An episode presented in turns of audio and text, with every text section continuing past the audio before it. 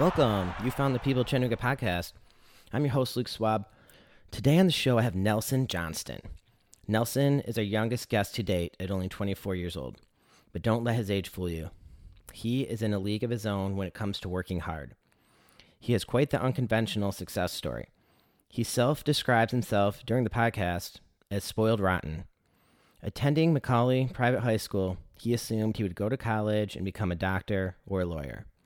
That is until he convinced a mechanic to give him a job at 16 years old and discovered manual labor for the first time. It was hard work and he loved it. Something in him came alive. He found creative ways to get the older guys at work to teach him how to fix more and more complex things. These relationships developed into mentors, and he was hooked on working with his hands. He canceled plans to go to college and after graduating high school, became obsessed with welding and fabrication. Eventually, he almost lost his leg due to infection from overworking and is missing his pinky toe to prove it. Now, he has started his own custom fabrication business and is the example of what you can do or what you can accomplish when passion and drive converge, along with mentorship and some good old never quit attitude. So, without further ado, I hope you enjoy my conversation with Nelson Johnston.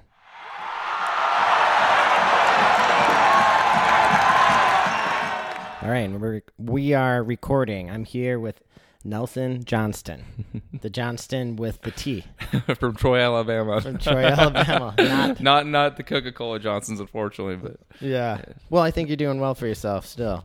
well, thank you, thank you. Um, so my friend Matt told me about you, and uh, you're a welder. And um, how did this?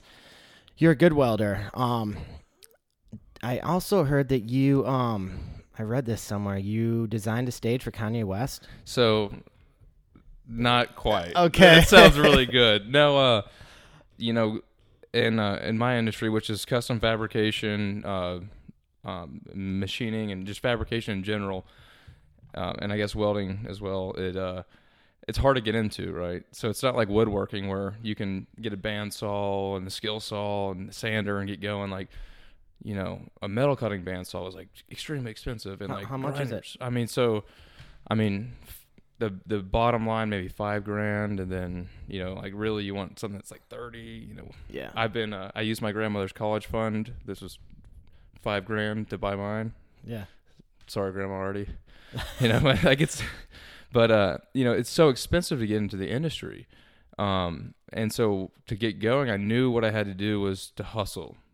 And when people needed something like i wasn't the first pick but i'd get it done right now. And so that job um, a company was doing a stage for them and they needed these uh, tread plate transitions to uh, basically eliminate a trip hazard. Oh but they only had like two days. Yeah. And like I was crazy enough to be, guys, I swear I can do it. And uh, sure enough, we did it. Just me and another guy that time, and uh, we cut a bunch of tread plate. We formed it on the press brake that my my dear friend Dave Perano helped me rebuild over a winter, and uh, we got it to him. But it was neat. But we didn't design it. Did you um did you not sleep during those two days? Um, so actually, I mean, my policy is let's hit it hard and let's coast to the finish. And so that was one of those where we did an excellent job of executing that. Um, but there has been many jobs like that where you know there was no sleep. But uh, I get criticized of being too much of a, a softy and, and a people person. I know that this is my company, and I try to take on the heavy load. Like I would rather send my guys home and me paint all night if that's what it took. Um, but that's you know that, that can be good and bad. Let, let's rewind and go to the beginning. Um, so you didn't go to college. That's the whole. Sorry, Grandma. You used the the college fund. Yeah. Right. So what made you decide, um, you know, not to go to college? It all really began uh, with my first job, which was at uh, Market Street Tire. I was working for Crew Rock, um, who's fabulous, and uh, I had no mechanical background. I mean, my dad like didn't even have a, a socket set. He's a, I mean, the best guy in the world, my best friend, and oh my gosh, I love him. But um, he he's in commercial real estate, and you know, like it's a lot easier to get your oil changed than to do it yourself. Um, but I wrote Crew a letter, and somehow, some way, I'm sure there was external influences, but he he let me come and work for him when I was 16, and it was at a car shop, you know, Market Street uh, Tire. But uh, I fell in love with it, and uh, it was tough, you know. And I'll never forget the the foreman Randy. Um, he would look at me and be, "Where the f is your broom?" you know, like so. I I learned quickly that the policy was if you can sit, you can sweep. You know, work your butt off, and if you want to go anywhere, you better you know help help someone out, and they'll teach you something. So I was always trying to help the mechanics out, and they were teaching me things, and I, I fell in love with it. And it was this challenge um, because I was that spoiled, rotten little thing, you know, and I was not from that environment, but I, I, I wanted to, to be an equal to them and, and to work as hard as them and, and to do as well. Um, and, and, you know, they reciprocated and, uh, they taught me so much. And so the next summer I went to quality tire, um, and worked for Tom Eberly, which was amazing, hard. And I loved it. And, uh, you know, it was just a total transition from at McCallie. I thought that you know you you went to school, you went to college, and then you're a doctor or a lawyer or something like that. And so I was learning this whole new way of life, and it was so rewarding. And um, my my mentor, uh, Roy Brown, who was uh, the the lead technician at Quality, he he hated me at first. He hated me. Why'd he hate you? Um, because I was a spoiled, rotten little piece of you know what. I mean, like he, and uh, I bribed him with milkshakes, like literally, like I, with milkshakes. Uh, I found his like he loved like Sonic milkshakes. It's his weakness. And so like I'd be back there like, hey, Mr. Roy, I got you a milkshake when I was at lunch. I was like, can you show me how to do a brake job? You know, and uh, he did. And before long, I mean, he was like a second father. Um, and so he he started teaching me that stuff. And uh, long story short, I was supposed to go to Sewanee, and I was like two weeks before moving in, and I'm like, Dad, I love you, man, but I don't know what I'm going to learn there. Like I'm learning so much every day at work, and it's fascinating, and like I want to keep doing this. And uh, amazingly, he was like, I support you with whatever you do. You're working hard, keep at it. And uh, I mean, so that really, that's the only reason I didn't go to college is because like I didn't know what I was going to go there to learn so I was going to continue learning, you know, kind of more hands on. But you know, it, it's it was fun to me. It was a challenge, and I I didn't feel challenged at school, probably because I didn't apply myself. But you know, Well, maybe were you interested? I mean, maybe because you weren't interested in it. m- maybe so. You know, I I guess I just learned different. Hmm. But you know, it would uh, and I also know that like I overdo everything.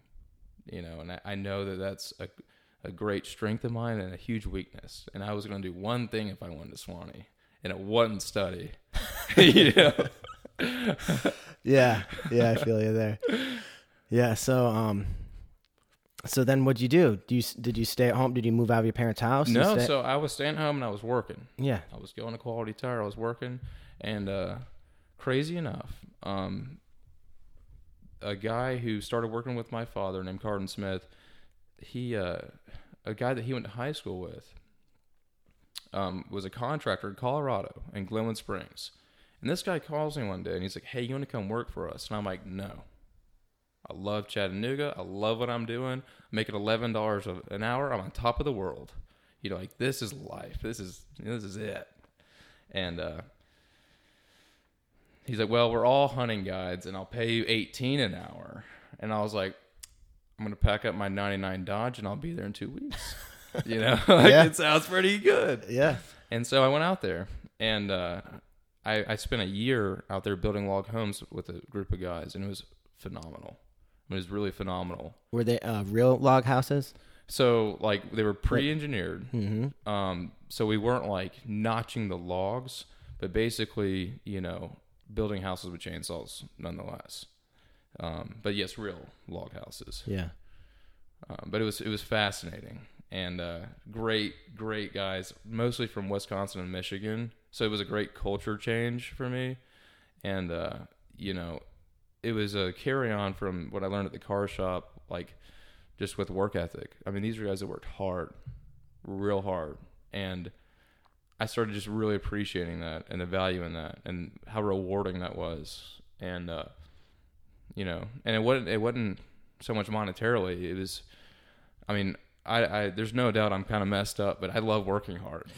Do your friends like working hard? Um, yeah, because I have so few. Just kidding. um, yes. Uh,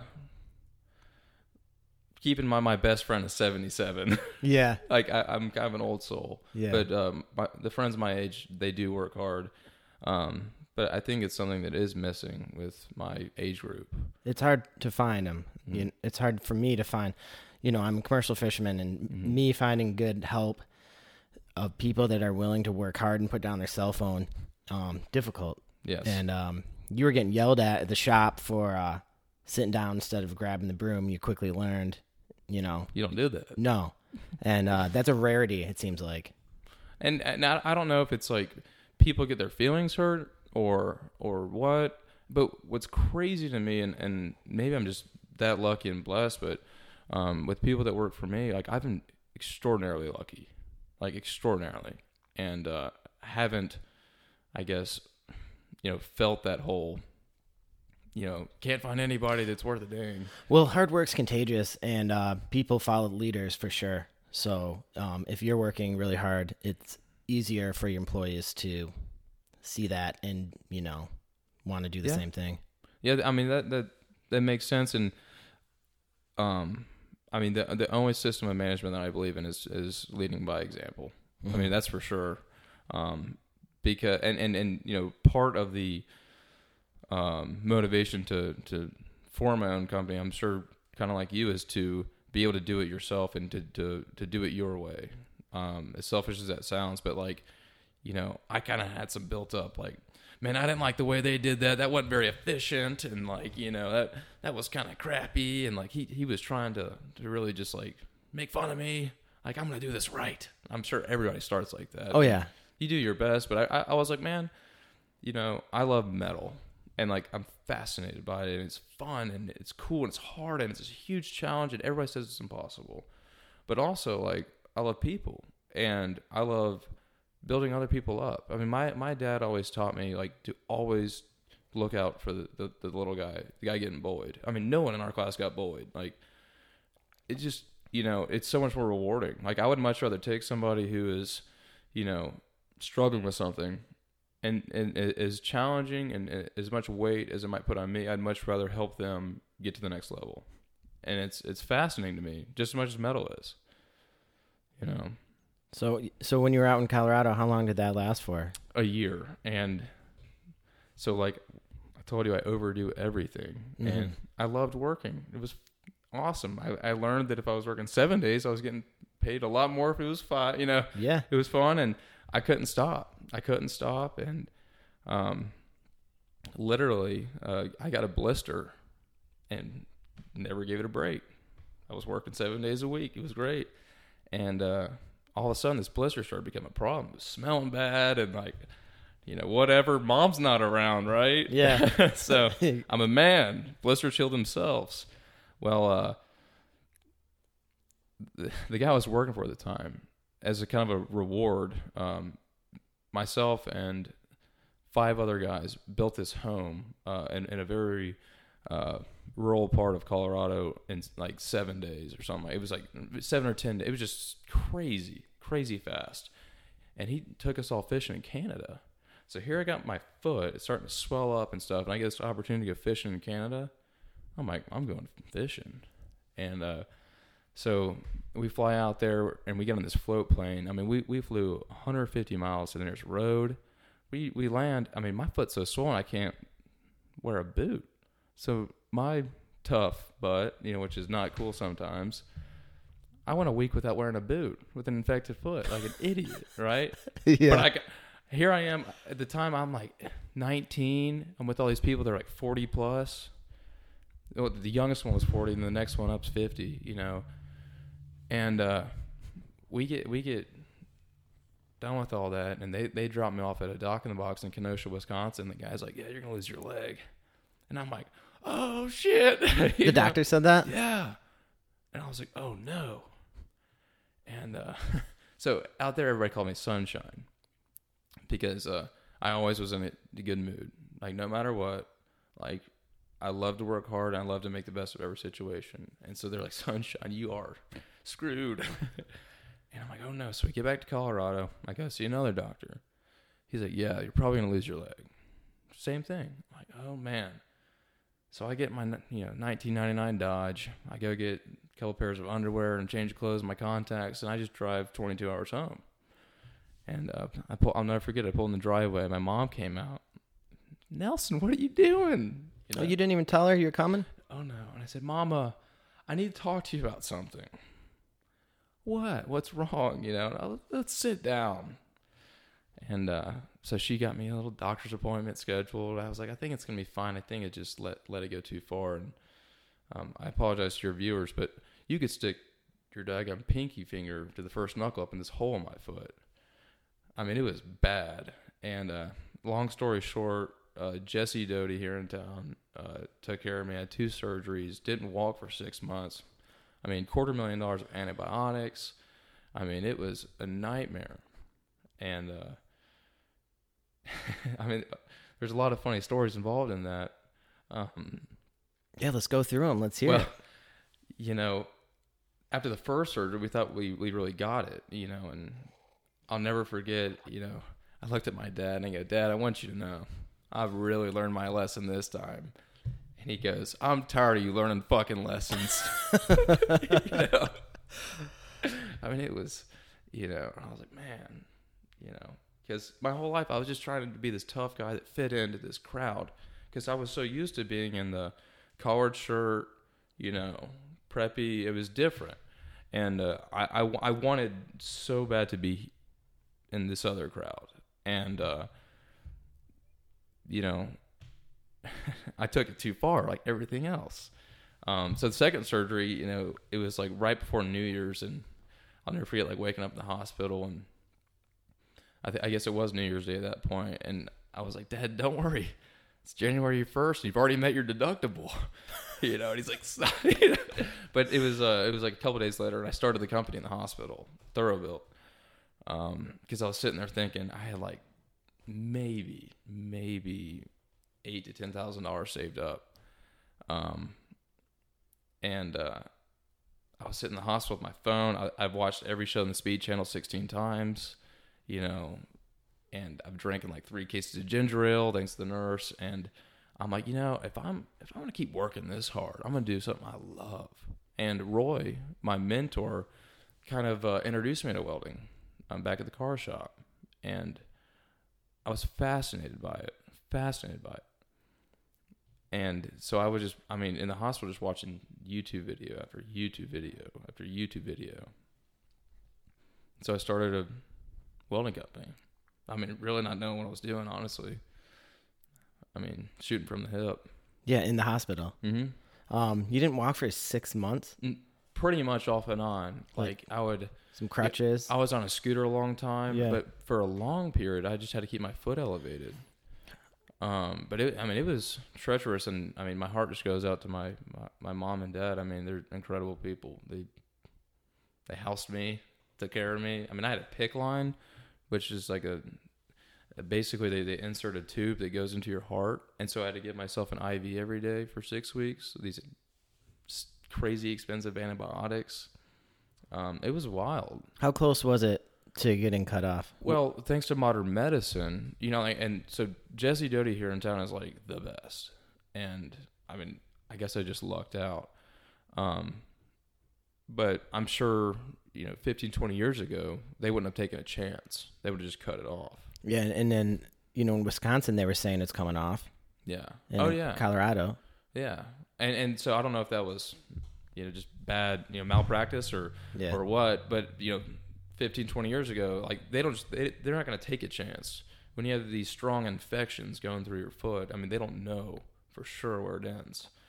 Um, but when, uh, I mean, even Jesse at one point goes, you know, you know, he, because he, he has to go over everything. And he was like, you know, man, like you could wake up without a foot.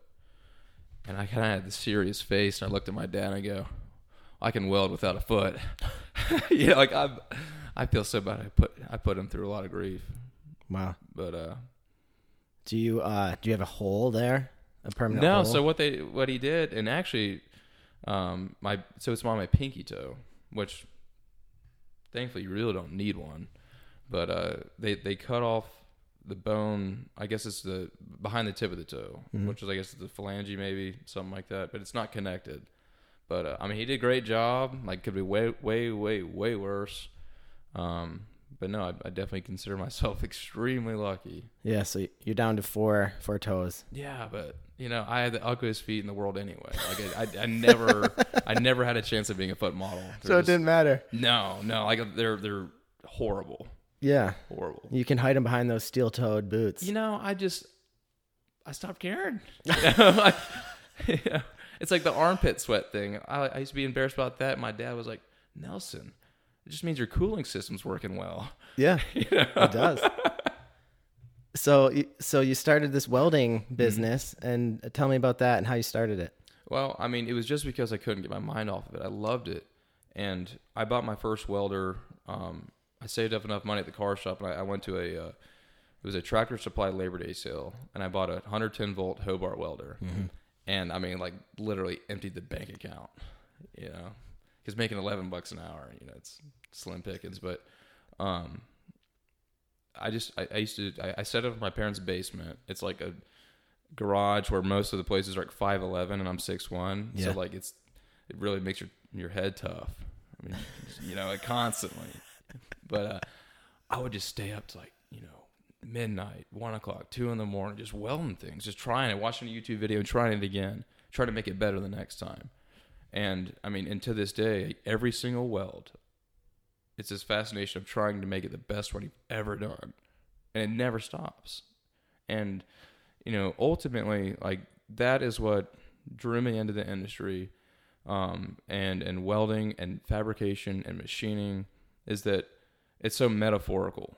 Like metal is unforgiving, but you can work with it if you want to, and uh, it, it, there's so many metaphors like on, on a daily basis uh, on and I learn so much every day every day every job but I I guess it was like the life lessons that I take from it that really made me want to do it forever um but I, I wake up every morning just like thrilled and I feel so lucky for that Yeah. you know And then, um, when? How long have you had this company? How old were you when you started it? uh well I was 19 so I mean so we're about 4 years in Yeah, yeah I mean it's been it's been wild that's cool. That's when I started my first business when I was twenty. that's amazing Yeah. I can't believe what you did though because it's it's like it's so unknown and it's so I mean I thought my industry was competitive but like you were just telling me that I mean you've been attacked I've been attacked. like yeah. fishing Yeah, you wouldn't think fishing get attacked, but I've been attacked. Yeah. Well I mean it says a lot about you that you're here to hold your ground you're to keep coming Well, you have to. yeah You have to. It's uh, the most competitive industry I've ever worked in, for sure. Wh- why do you keep coming Golden handcuffs. right You need the money. It's good money, pretty fast. right Yeah. But you inspire me because you love your job. And that's that's a rarity. And and you dodged a bullet by skipping college and owing fifty, hundred thousand dollars in debt and then doing a job you didn't even like. Well, I mean, let's. I, I don't want to deceive anybody. Like, I, I mean, I would. I, I've been blessed. Like, without my parents, this would never happened. Like for sure. But my dad in, intentionally has not helped me financially, Yeah. which is I'm so thankful for. But you know, I've lived with them. You know, and I've um, they've done so much for me and they supported me. But you know, there's a reason. I mean. I, I'm not the reason that I went three years without paying myself. I regimented it on $150 a week, you know, but like it, uh, I, I'm in this position, you know, a lot because of them, and I'm, I'm thankful for that. But they, they, it was not something that they invested in, and I'm so thankful for that. But Yeah, I can't imagine like having to raise a family and start a business like this at this point. Like it's impossible because I've given everything to my company, everything, and like I was the last person to get paid, and I'm still pretty much the lowest person on the payroll. You know, I just bought myself a truck, so I started at that sentence, but. What'd you get? What'd you get for a truck? You got so I, I had a uh, 99 Dodge. no, no, we've upgraded. you know, um, but we we have a 3500, you know, flatbed that I've been driving because it's the work truck. And I finally, re- you know, and my my good friend Andy Stone talked me into like, hey man, like, why are you always driving this heavy ass truck? Like, you're delivering at what 10 percent of the time. You're going to a job maybe five. Half the time you're going to quote things and all that. You need to put uh, you know, your guys on the insurance and let them go do it. I'm like, no, that's crazy. Whoa, that makes sense. So I bought an F one fifty, you know, and, and this week, three days out of the week, um, my right hand man Adam's been uh, in uh, Calhoun and also Nashville. He was in Calhoun on Wednesday and uh, Nashville the last two days, uh, literally cutting up a bridge. Yeah, so we're, we're making money with the truck now. It's not just following me. Mm-hmm. So What's this cutting up a bridge so job? this was fascinating. I got a call from a guy that I worked with in Colorado, uh, which is wild. On Tuesday, he called me like seven o'clock at night. He's like, "Hey man, I'm in Calhoun. I'm working with this bridge builder now." I'm like, "Bridge builder? Wow." He's like, "Can you come look at this? I, I, I think you might be able to help us." And so I just hop in the truck and I get out there. This this guy named Lee it was fascinating. Um, for the last 15 years, he's been taking railroad car frames and reusing them as bridges. Okay, so you have a engineered and stamped and and and you know certified structure for a certain weight load Yeah. that you can buy for maybe twenty thousand dollars. I mean, scrap. It's it's because it's you know at some point it, it, it exits his life of, of service with the railroad, and you dig a couple footers, you drop this thing in there, now it's a bridge. And so you know if you're a private landowner or something, you have a creek run through your property, you need to build a bridge. Well, you can spend three hundred thousand dollars and get it engineered and uh, manufactured to build it or you can get this guy and he's going to ship this thing down there. He's going to come with two excavators and they're going to set that puppy in there and it's going to cost you, you know, maybe 50, 60. So it's fascinating. So they needed us to cut these flanges off. Um, it's like a 90 foot run, big 90 foot cut out of like 5 eighths plate. And uh, he was like, man, this would take us days. And I'm like, no, I'd do it in a day. Like, no way. I'm like, no, man, like really. And uh, I had this crazy idea, you know, and I, that's how all these jobs start. Wh- What's so? What's the crazy idea? so like I was, like I told him that, not really knowing. But so I'm driving back to the shop, and I was like, all right, I've got this thing called a Bug-O. It's like a robot. I'm gonna take our welder and use it to power our plasma cutter. I'm gonna get some nitrogen because we can't get an air compressor out there, and I'm gonna set this plasma cutter with a, I'm basically tie with a zip tie to the Bug-O, and let it ride along the edge of this beam, and it's gonna just cut the whole thing. We're just gonna dial in the speed and let it go. So we did. So we're on bridge number four now. It worked perfectly. Oh, it worked great. I mean, there were some hiccups, like everything, but you know, uh, my best friend Bob Chazen, he's seventy-seven. I guess I love him. Um, he always told me that his dad would tell him, "Get the job and then figure it out." Yeah, I've heard that before from someone else. Some, some Yeah. I think some famous people say that.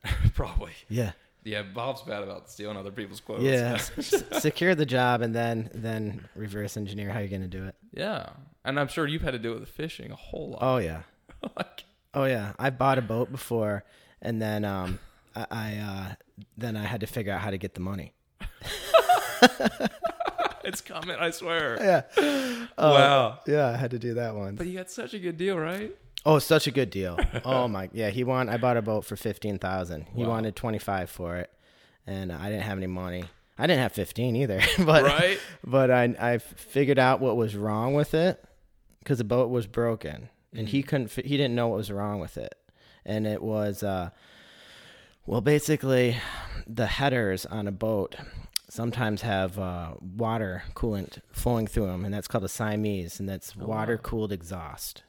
Now there was a crack in that Siamese, so every time you turn off the boat, water would drain from the exhaust into the cylinders, and that would surprise him. Is why is there water in the cylinders?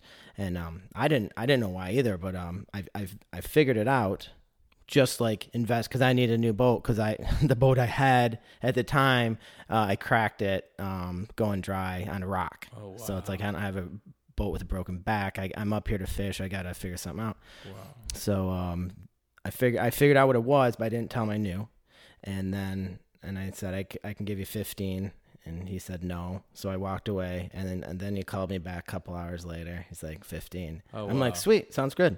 And then I'm like, how do I get this money? Right.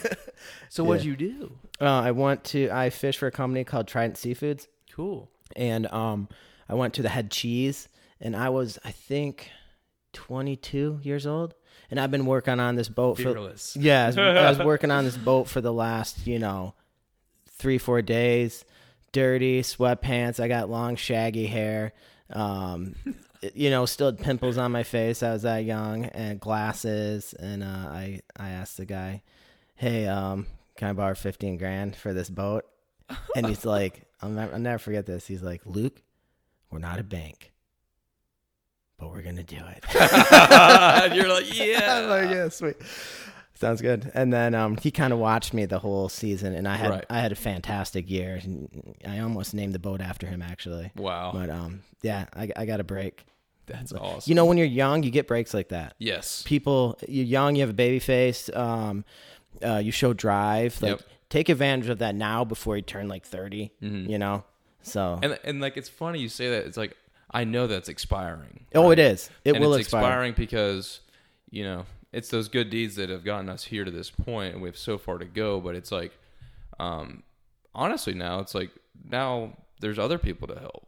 Yeah. You know what I mean? you It's can the- be the guy now helping this 16 year old. Yeah. I mean, who's the youngest guy you have that so works at your so- shop? So cool. Um, I just hired this guy named uh, Colton McCormick, and he came out of uh, I think it was Sequoia High School. First job, first job ever. Oh, first job ever. And uh, so he came in and, and like a man came and, and interviewed with me and, you know, was polite and, and I hired him on the spot.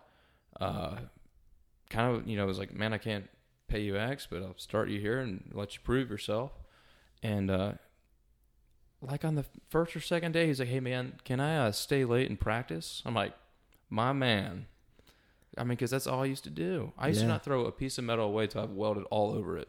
Yeah. you know and so that was like so inspiring for me to like see that energy in him. And um, he's done great. You know he's he's been with us uh, maybe two months now. But it's cool to see him. And you know I everybody else kind of we kind of joke. I'm like hey you know teach Colton how we like the the the attitude we present towards this activity. And uh you know because I preach velocity like I do not like sluggish. You know, it's I love good attitude, good positive energy. Like let's roll together as a team. Um, and so like he had, he, he most certainly had a little learning curve, but man, he's just he's done great. So it's cool to see someone like that listen and learn and take it in rather than combat it. So that's why I say I've been so lucky with hiring people. Like Do you have any employees that are older than you? Yes, uh, Mr. Kenny, who's fabulous, and he's in his fifties and um, has just been a joy. I was building a platform for Duke Energy. Actually, it was for a, a local um, machining company, Master Machine, and they they let us weld it for them. Um, they've been a pleasure to work with, but uh, you know, it's a big deal. You know, like it's one of these things where everything has to be mag particle tested, every single weld. You know, like serious stuff. What's that terminology? Mag particle tested. So what does that they mean? go through and basically use a magnet and powder to test welds for any possible cracks or deviations. Um, so everything has to be perfect because it's a life supporting platform. And this platform was designed to sit in a hydroelectric turbine unit um, and and provide a work surface for millwrights to rebuild the, the turbine. Um, so that was that was a that was a cool job, and we've done more since then. But uh, I put an ad out for for you know helping hands and work you know welders, and I'll never forget. Kenny came in on this motorcycle. And he's like, "Hey man, like not good with email. Just figured I'd bring you my resume. And I was like, okay, cool. Or he was like, he was like, who do I drop this off with? I was like, well, me. He's like, well, like, should I take it? Do you have an office? I was like, no, like, it's my company. And I, I, I was welding at the time, Yeah. you know, and and uh, I was like, "Tell- let's just interview right now, man. So I put my hood up, you know, I'm like dirty as crap, and uh, I was like, tell me about yourself. What do you do? And he's like, well, I've been in, uh, I've been remodeling houses for a while, and I'm like, well, so why why are you here?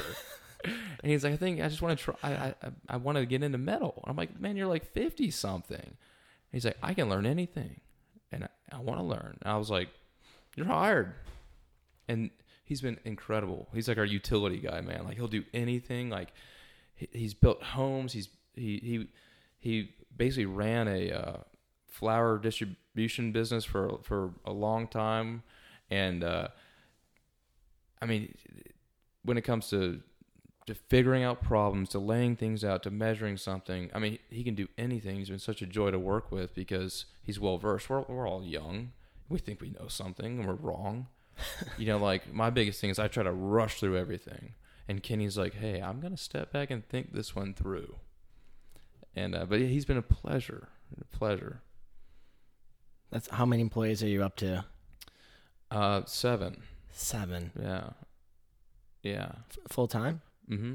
And uh, surprisingly, uh, only four. So four in the shop. We've got two engineers, um, and then our uh, director of operations, Rebecca, in the office, um, holding the fort down and keeping me in line. That's cool. Yeah. Uh, the engineers, are they structural engineers? So, um, Joey, who actually came from across the street, uh, he's this very well put together guy, like as engineer as it gets. But he's like, he, he's he's hardcore. He's awesome and just just fabulous. But he was working for a company called uh, Motor Wheel, and they it's a foundry, and they they make brake drums, and he. Um, that market's been all over the place, and he got laid off and he called me because I did a job for them once, and uh, it was a pleasure to work with him then. And we we both, I guess, we both had a good experience. And uh, he was like, "Man, like, do you know anybody that might be hiring?" Because at that time I was like a you know two man show. It was me and Adam. Um. And uh, I was like, "Why don't you come work for us, dude?" You know, and he's like, "No, like really." And I'm like, "I'm serious as a heart attack." Like, I'm a really hard worker and I could weld anything in this world, but I need some smart people. And he's like, Well, I'll come talk to you. I'm about to have a baby, so it's going to be two weeks. I'm like, That's cool, man. And uh, he came down and, you know, you know, kind of hired him on the spot too. And, and uh, he has been a key asset to us. I mean, and just a joy and a major part of the heartbeat of the company. And, uh, he's a he's a by trade he's a mechanical engineer, but I made it very clear to him like man so small so young like we have to do everything you know? Um, but he's just brilliant. I mean just brilliant. Um, he does a lot of our solidworks design stuff and uh, 3d modeling and just always designing stuff and helping us. I mean it's incredible. And then uh, and then we have um, the savant joseph mcdonald who uh, some of us call Jimmy Neutron. He is hands down the smartest person I've ever met in my life, and he's uh, I believe 23, might even be 22. Um, but uh, he's that kind of guy that if you went to him and like, you know, I, I see your guitar, and if you're like, I want a guitar stand that has you know three legs, but I can collapse it by shaking it. Can you build it? And he's like, I got you, man and like he'll sit at his computer and design it and it'll, and it'll be there.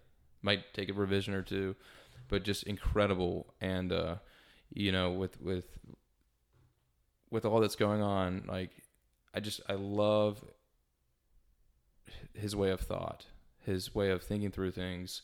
Because like i don't have that but i like i love encouraging it. Because he was this i mean to other people he's this kid right? He's this kid with a computer and they're wrong he's a genius. He's a genius that needs opportunity. He he wants to build something. He's an inventor, and like, I feel like it's my job to empower him to do so, because he can help us and we can help him, and it, it's so fun. How do you hire him? Um, so another guy that worked with us used to work with him and brought him in um, to help us do some modeling, and uh, I think Joseph and I just really hit it off. Eh, But I, you know, I think through college he was just like he worked at a company that did field machining for the hydro industry, and they just, I, from the sounds of it, they kind of just like took advantage of him and. uh you know, didn't take him seriously. Where you know, all along he was smarter than the people he worked for, and I hope he listens to this because he's gonna laugh. But like, I truly believe that, you know, and he's capable. Um, but it, it's fun. It's like a lot of it. I I know that that they felt that way because they were insecure Sure. because they're like, this little kid's gonna kick my ass. Well, um, people underestimate young people. Yeah, Young people, kids, they're so capable. yeah, They they can be. Um, it's- it's awesome to encourage young people and and see if they Mhm. can do it. You know, they'll they'll stumble a little bit, but kids and young people can really do things. You don't have to wait till you're 30 to start a business. You can start it when you're 20. yeah, yeah. I mean, anything's possible, and uh, I mean, truthfully, like, what what really just pushed this over the edge is is there's a guy out there who told me I can't.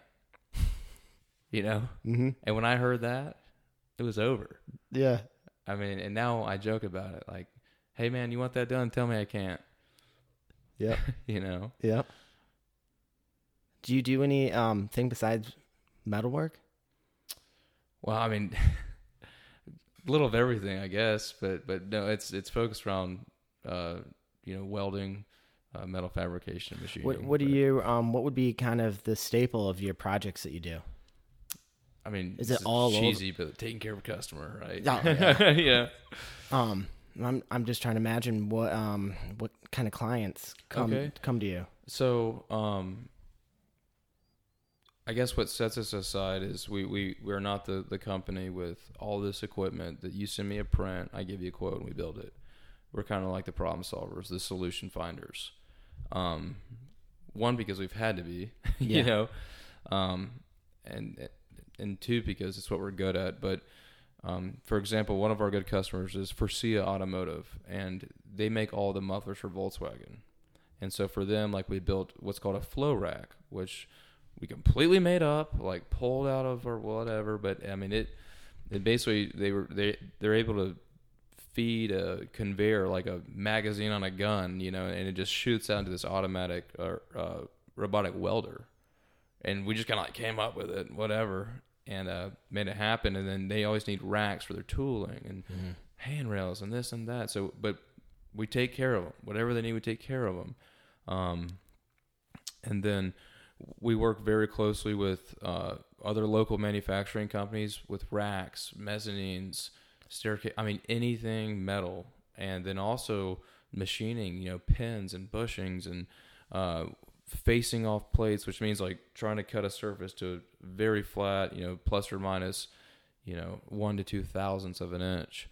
Um, but it's funny. It's like I've done things as crazy as I, I built a meditation stand for an African holistic healer. You know, it's just I, I built this. We, we I just dropped off a swing set this afternoon, a big galvanized swing set. Um, and like I've told you, we, we built multiple platforms uh, to go into hydroelectric dams for uh, power companies. Um, and and honestly, that's what we love the critical stuff. Um, like we built a three quarter inch stainless steel aeration manifold that actually was welded into the, the walls of a turbine unit down in Alabama, um, and some other like really cool pieces like that. But yeah, that's kind of what pumps me up. Have you ever um when you're learning, did you ever build a bike or anything like that or No, I built a bumper once, and I was like, I'll never do that again. you know, just because I, I I do enjoy the business aspect of it. You know, and I I I guess uh, it's good and it's bad. Like I, I know not to. I it's not. This sounds terrible, but like it's not profitable for me to waste my time, like on silly things that like are eight hours and I'll charge you two hundred bucks. Yeah. You know. Well, you're turning into a businessman. I mean, yeah, of course. I guess, Of you course know. it- but it, it's funny. It's like what drives me is being able to do profitable work, to have great people. Like I want the A team, and like Joey, our engineer, um, once said this, and it's like become our favorite saying is like we want to be the special forces of fabrication and machining. You know, we want to be known for doing the best work. Um, so it, it does kind of take out the, the some of the fun of like, oh, we can build a bumper and take 40 hours for this, you know, like, yeah, that's cool. But, you know, I want to be able to, to have a great team and pay them damn well, but Mhm. expect a lot. You know, that's kind of the vision. That's cool. That's awesome. What's the next piece of equipment you're gonna buy for your shop? Well, most things aren't bought; they're acquired and rebuilt, right? I mean, literally, like our press brake, um, United Intertech was scrapping it, and Dow Ripple, the heavy equipment moving company, called me and they're like, "Hey, they're going to scrap this," and so I went over there and I took Bobby, best friend, and uh, I was like, "Man, I will pay for your rigging, which is heavy. I mean, this is a thirty-two thousand pound machine." Wow. So it was twenty five hundred dollars to take it to the scrapyard. I was like, I'll pay for the rigging if I can have it. They're like, they tore my arm off, you know. So and that's the press rig. Um, my friend Dave Perano helped me rebuild over the course of a winter. But uh, yeah, man. I mean, like like I said, getting in this industry is hard financially. How did you um, rebuild a press brake? YouTube questions, calls, people, Dave, you know. Um, I mean, just like welding, I didn't know what I was doing. Yeah. You start figuring it out. I mean, and what I love about being a millennial, you know, because we're like under attack here, we have no excuse not to learn. If you say you can't do something, I'm like, dude, get out. You can do anything now. If if you want to learn how to rebuild this, cool. You can figure it out. Well, you can figure it out. I mean, I was 100% taught by YouTube. hmm You know, whatever. No excuses. No, I mean there is none. Um, but it's been fascinating. That's cool. Well, you have lots of drive and motivation. That's M- uh, maybe too much. But well, uh, you need it. That's really good. Um, how far? wh- What are what are some long term plans with this business? well, funny enough, like my business plan, um, the guy who told me I can't told me that I've got to have a very good business plan to start, Mm-hmm. and uh, so my plan has always been to not have a plan. Just to prove this one guy. No, no, and, Okay. and that's not that's not true. But it was because I didn't know what I was great at yet, and every day we're getting closer to figuring out what we are great at. And like we got it pretty narrowed down at this point after four years, but we still are are you know finding our niche. But I wanted to find out what I was great at. I knew that like my family was not going to starve if I was not successful the first five years, and like I was like I'm going to figure out what I'm great at, and what my team is great at so that every day we get to walk into an environment where we can like execute greatness um and so that's what it's narrowed down to you know i want to find out what i'm great at and you know now it's like all right we're really good at taking care of customers heavy fabrication doing it right the first time i mean our motto is we do it right the first time on time every time and like we live by that and we will not let that slide i mean we're passionate about it um and I'm, I'm so thankful that my guys are passionate about that. Well, it sounds like you have a really good thing going. Blessed. Do you have any mentors to help build these um, ideals that you have in your mind? Who t- who taught you of- who taught you all this stuff?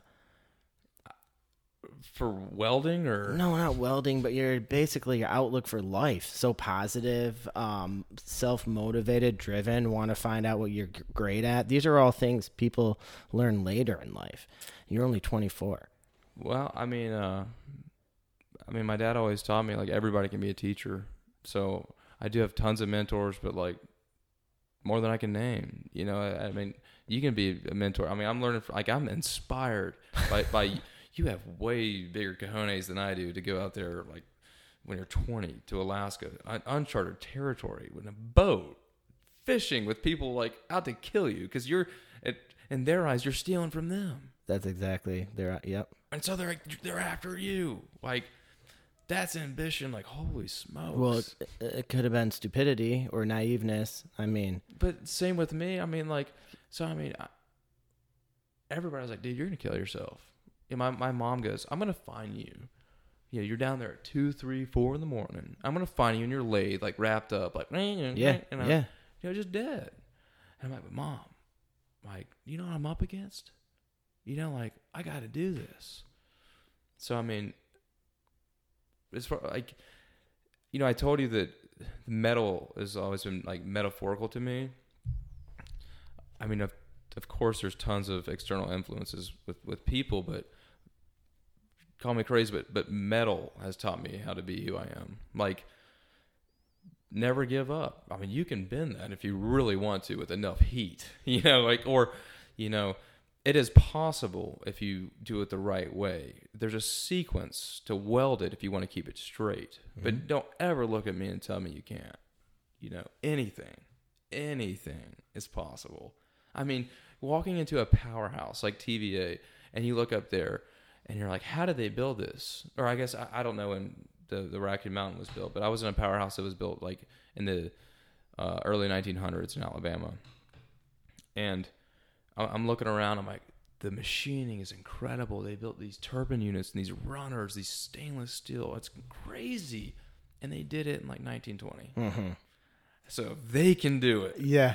by God, like I gotta figure out how to do Pen, this. they had they had a piece of paper and a pencil. right, and all manual machines. Yeah, mechanical machines. Yeah, and you know now we got CNC and stuff. I mean, I say we, not us. Not yet. We're working on that. That's the next piece. right. You gotta find someone scrapping one. right but you know it's it, me- i can't tell you like how much i believe in that that like metal has taught me so much i mean it's you can't cheat it you know i mean a little bit but you know like you can fill a gap with a weld but Yeah. you know it's it's interesting but i don't know i i used to, to like to drive a lot and i just thought a lot and i never will forget like finding like like when i first really got into welding like the zen i've found in that i always tell people like welding aluminum is like my yoga Mm. like that's the only time in my life where everything's gone it's gone and i just think you know Aluminum. yeah Um, aluminum is that more difficult to weld because it's softer? It it is, and you know, it's it's it's got to be perfectly clean, and you know, a lot of people can just weld it, but can you weld it like dang good? Yeah. You know, it's kind of fun, but uh no, I mean, you could do it if you put your mind to it. What What's your favorite material to weld? Aluminum. Aluminum. Oh yeah, Can you or weld? like really thick steel, but yeah. Can you weld copper? yeah. Well, I mean, I guess that'd be more of a The solder. brazing, Brazing. stuff like that. What What's is there a piece of um around Chattanooga area? Mhm. Is there a piece of oh building or uh, road or something that you're just very impressed with how it was made? The door at the uh Flying squirrel? n- well, okay, the architecture there's off the chain. Yeah, it's I love it there. love but it. no, so you can see it off the highway, but the uh, the door of the old Wheland Foundry building that was designed to open vertically. Uh, so if you're on the highway, like Mhm. going around Moccasin Bend, Yeah. you know the old foundry, Yeah. which that's where our shop is down there in that area. But the the building with the crane rails coming out. Mhm. If you ever look at that door, I don't know why, I just love that door. It Wow. It was meant to open up and carry, uh, I guess, castings out. Have, um, have you looked at the crane at the Al- uh, is it the Alton? It's not the Alton. And awesome. So that's that's the largest crane on America's inner seaboard. I read about that Yeah. in the airport. I couldn't believe it. Fascinating. Yeah, how many how many tons? I think it's like 250 tons. That that makes your press brake feel like a piece of paper. Oh, that's crazy. Yeah. Yeah, it's crazy. But you know, like with that, it's not just welding and machining and fabrication that just like blows my mind. It's industry. You know, like the ingenuity it takes to like build something and do something. I mean, there's people out there that do not find excuses, and I'm inspired. You Mhm. know, and I don't know. You know, there's so many people I don't know, but I you have inspired me, man. You know, I see something, I'm like, all right, that was a great idea. Like, how did he think about that? Or what did he do? What was his inspiration? Why did he do it? You know, Yeah. Are you interested in fire towers at all? I'm I'm not so like explain that. I, Fire towers, you know, you have one in Prentice Cooper.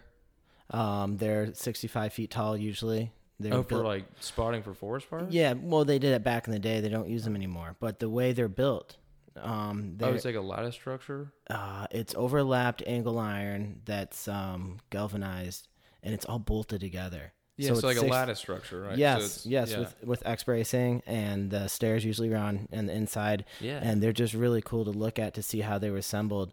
All, all I think back in the twenties, they just poured some four pilings with four bolts, and um, there's not much to it, right. and you, and they've lasted 80, 100 years. Some of them are still standing. It's really cool. Yeah, that is awesome, and, and um, kind of like a lot of the electrical structures. I mean, and uh, substations. Um, believe it or not, like the substation downtown, I, I I think that a lot of that's like, like for EPB, it's like, you know, eighty years old, Mm-hmm. but that the the galvanizing has preserved it, Yeah, you know, for so long. Um, but yeah, I mean, I'm fascinated by all fabrications, and like there, there's something to be that you can learn and get from anything that's ever been built. You Like, know, well, you know all this construction, this road construction going on. Um, is that interesting to you when you're when you're driving through and seeing? Okay, they put up um, they put up the new pilings for the bridge, right? and you can see what, and they're cutting the hill down. Is that interest? I look, I drive by and I'm like, how in the heck do they make these machines for so cheap? You know, like that's what I think about. I'm like, all right, if Caterpillar can make this for that, you know, like, but you know, with the pylons and stuff, that, that's at such a magnitude where like I haven't even like began to absorb. You know, like building this great road. Like, how do you quote that? Oh, I have no clue. You know, how do you well, it's always over budget. I think they just throw out a low low number, get the get the contract, Right. and then whoops. I was like, how do you do that? I don't know.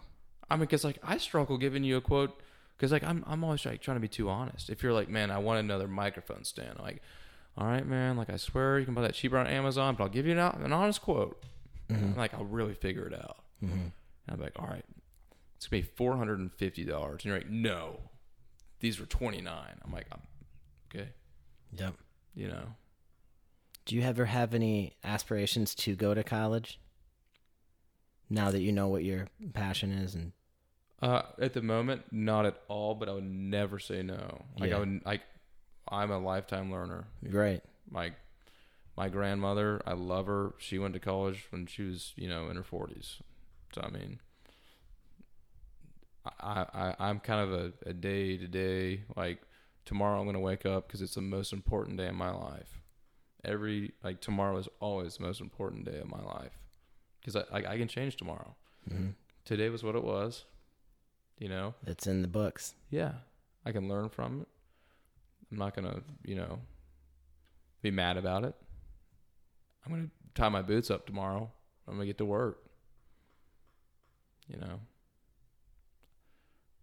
i can do something about it Yeah. you know What are you gonna do tomorrow? Tomorrow's Saturday. You taking so it off? i'm on this organization kick okay. so like everybody's been so mad at me not not really i say that i keep everything in my head you know i can sell these jobs do these quotes get this stirred up and i'm like all right adam you need to weld this right now. Kenny you need to go do this. You know corey i need you over here fixing this. What, what whatever. And everybody's like dude. And i'm like i don't have time. Bye. You know? And like i'm like oh my gosh no one like it's my fault. No one knows what's going on but me. What if i die? Mm-hmm. you know? And so like we had a meeting. I'm like guys i'm sorry. You know? We're we're we're getting this whiteboard i've got it all planned out like of course it won't go by the plan but we're going to try to start you know planning everything better so um i got to clear out some space in the shop for that so that's my well, that's what my weekend's dedicated to That's great. Um, are the sh- other guys in the shop gonna gonna be there, or you be by No. yourself? Okay. no Yeah. That's great. i hog work man i hog it you know i love it Man, I've never met anyone quite like you. You're pretty. you're pretty unique. Oh, I know. A lot of people think my mom just like dropped me when I was a baby. Yeah. Maybe she did. You ask her? Maybe Oh, she. she, she would be like, yeah. I mean, I, I I like to work. you know. And the funniest thing is like when people ask me about like dating life, I'm like, what? you know, like got time for that. But it's like, you know, I, I've I, I'm realizing now at 24, like, dude, you you can't just work yourself to death. And I went way too far about eight months ago. Like I was just dead, drained, zombie, and really thanks to the people I work with, they've encouraged me. Like, dude, like, go hang out with somebody, go fish, and go. And like I've started to do that more, and the more I do that, the better I am at work. Oh yeah, you need a reset. Yeah, Everybody needs a little balance. yeah. So is that what you like to do? Fishing on the side, or what calms you down where you don't have to think about work? When you said what calms me down, I was like welding. You know, Doing aluminum. yeah. but uh, no, just hanging out. Um, and my dad, my dad's dog, uh, Eve, is like my girlfriend. Just love being with her, and Mm. I do love fishing. Like, fine if I never catch a fish. I like to be out there. Yeah. like to be out there. Um, but I mean, I mean, spending time with family. Uh, this is embarrassing. It's like all I do is work. you know, Yeah. like, but it's it's kind of like, you know, I'm I'm waking up to the fact that I haven't made time for much other things. Well, when you need to put in a lot of time when you start a business, it's very hard and it's competitive out there. It's very cutthroat. Right. So I, I understand uh, needing to do that at this point in your life. Yeah. But it's almost it's it's funny. It's like to grow my business, I need to do less. I need to empower more people, give out more responsibility. Try it. They say get out of your own way. Yeah. They say that. Yeah, and I've I've been trying. But, Yeah, you know, it's like I got a long way to go, and I know that. It's hard to get out of It your own way. But it's also rewarding. Like, um, like this week, Adam, who was really the first guy who, uh, if we didn't do well, he wasn't going to feed his family. You know what I mean? Like, and, and he's been been with me since, um, almost the beginning. But he's all week he's been on his own with a flatbed truck and a mobile welder. You know, and didn't need me. And like, I'm sure he didn't need me for a long time. You know, it's like, but uh, it's so cool, and he's prospering and growing, and I'm like so proud of him. And he hand, and I mean, I almost cried when he called me after the first day. He's like, "Man, I want to let you know, like, I'm just so proud to be out here representing Thorough Built." And I was like, "Dang, That's Yeah. special. it is, it is." But I'm like, "See, dude, just get out of the way." Yeah. You know, they're not going to burn the place down. If they do, you have insurance. That's right. And then you have a great story to tell. Right? Right? Yeah. Well, you're really interesting. Um, thanks for coming on the show Dude, and sharing so me, much. uh, sharing with me your story. I'm glad you have two feet. yeah. That's crazy. Yeah. It is important. I didn't think it think it was, but it is. You learned your lesson. Yep. I'm sorry, Dad. you know, we're getting there. Well, it's great meeting you, and uh, I'll talk to you later. Likewise. Thank you. All right, bye.